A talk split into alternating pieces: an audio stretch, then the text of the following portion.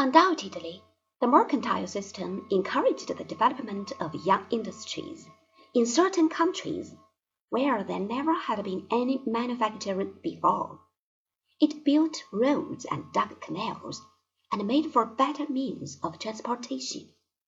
It demanded greater skill among the workmen, and gave the merchant a better social position, while it weakened the power of the landed aristocracy. On the other hand, it caused very great misery.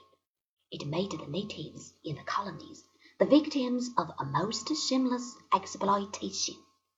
It exposed the citizens of the home country to an even more terrible fate.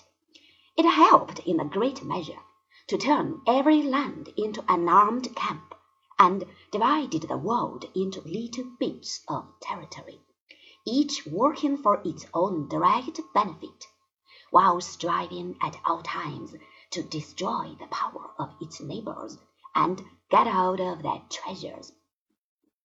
It laid so much stress upon the importance of owning wealth, that being rich came to be regarded as the sole virtue of the average citizen.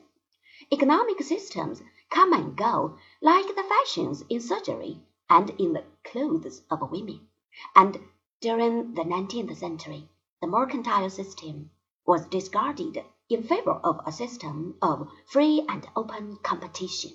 At least, so I have been told.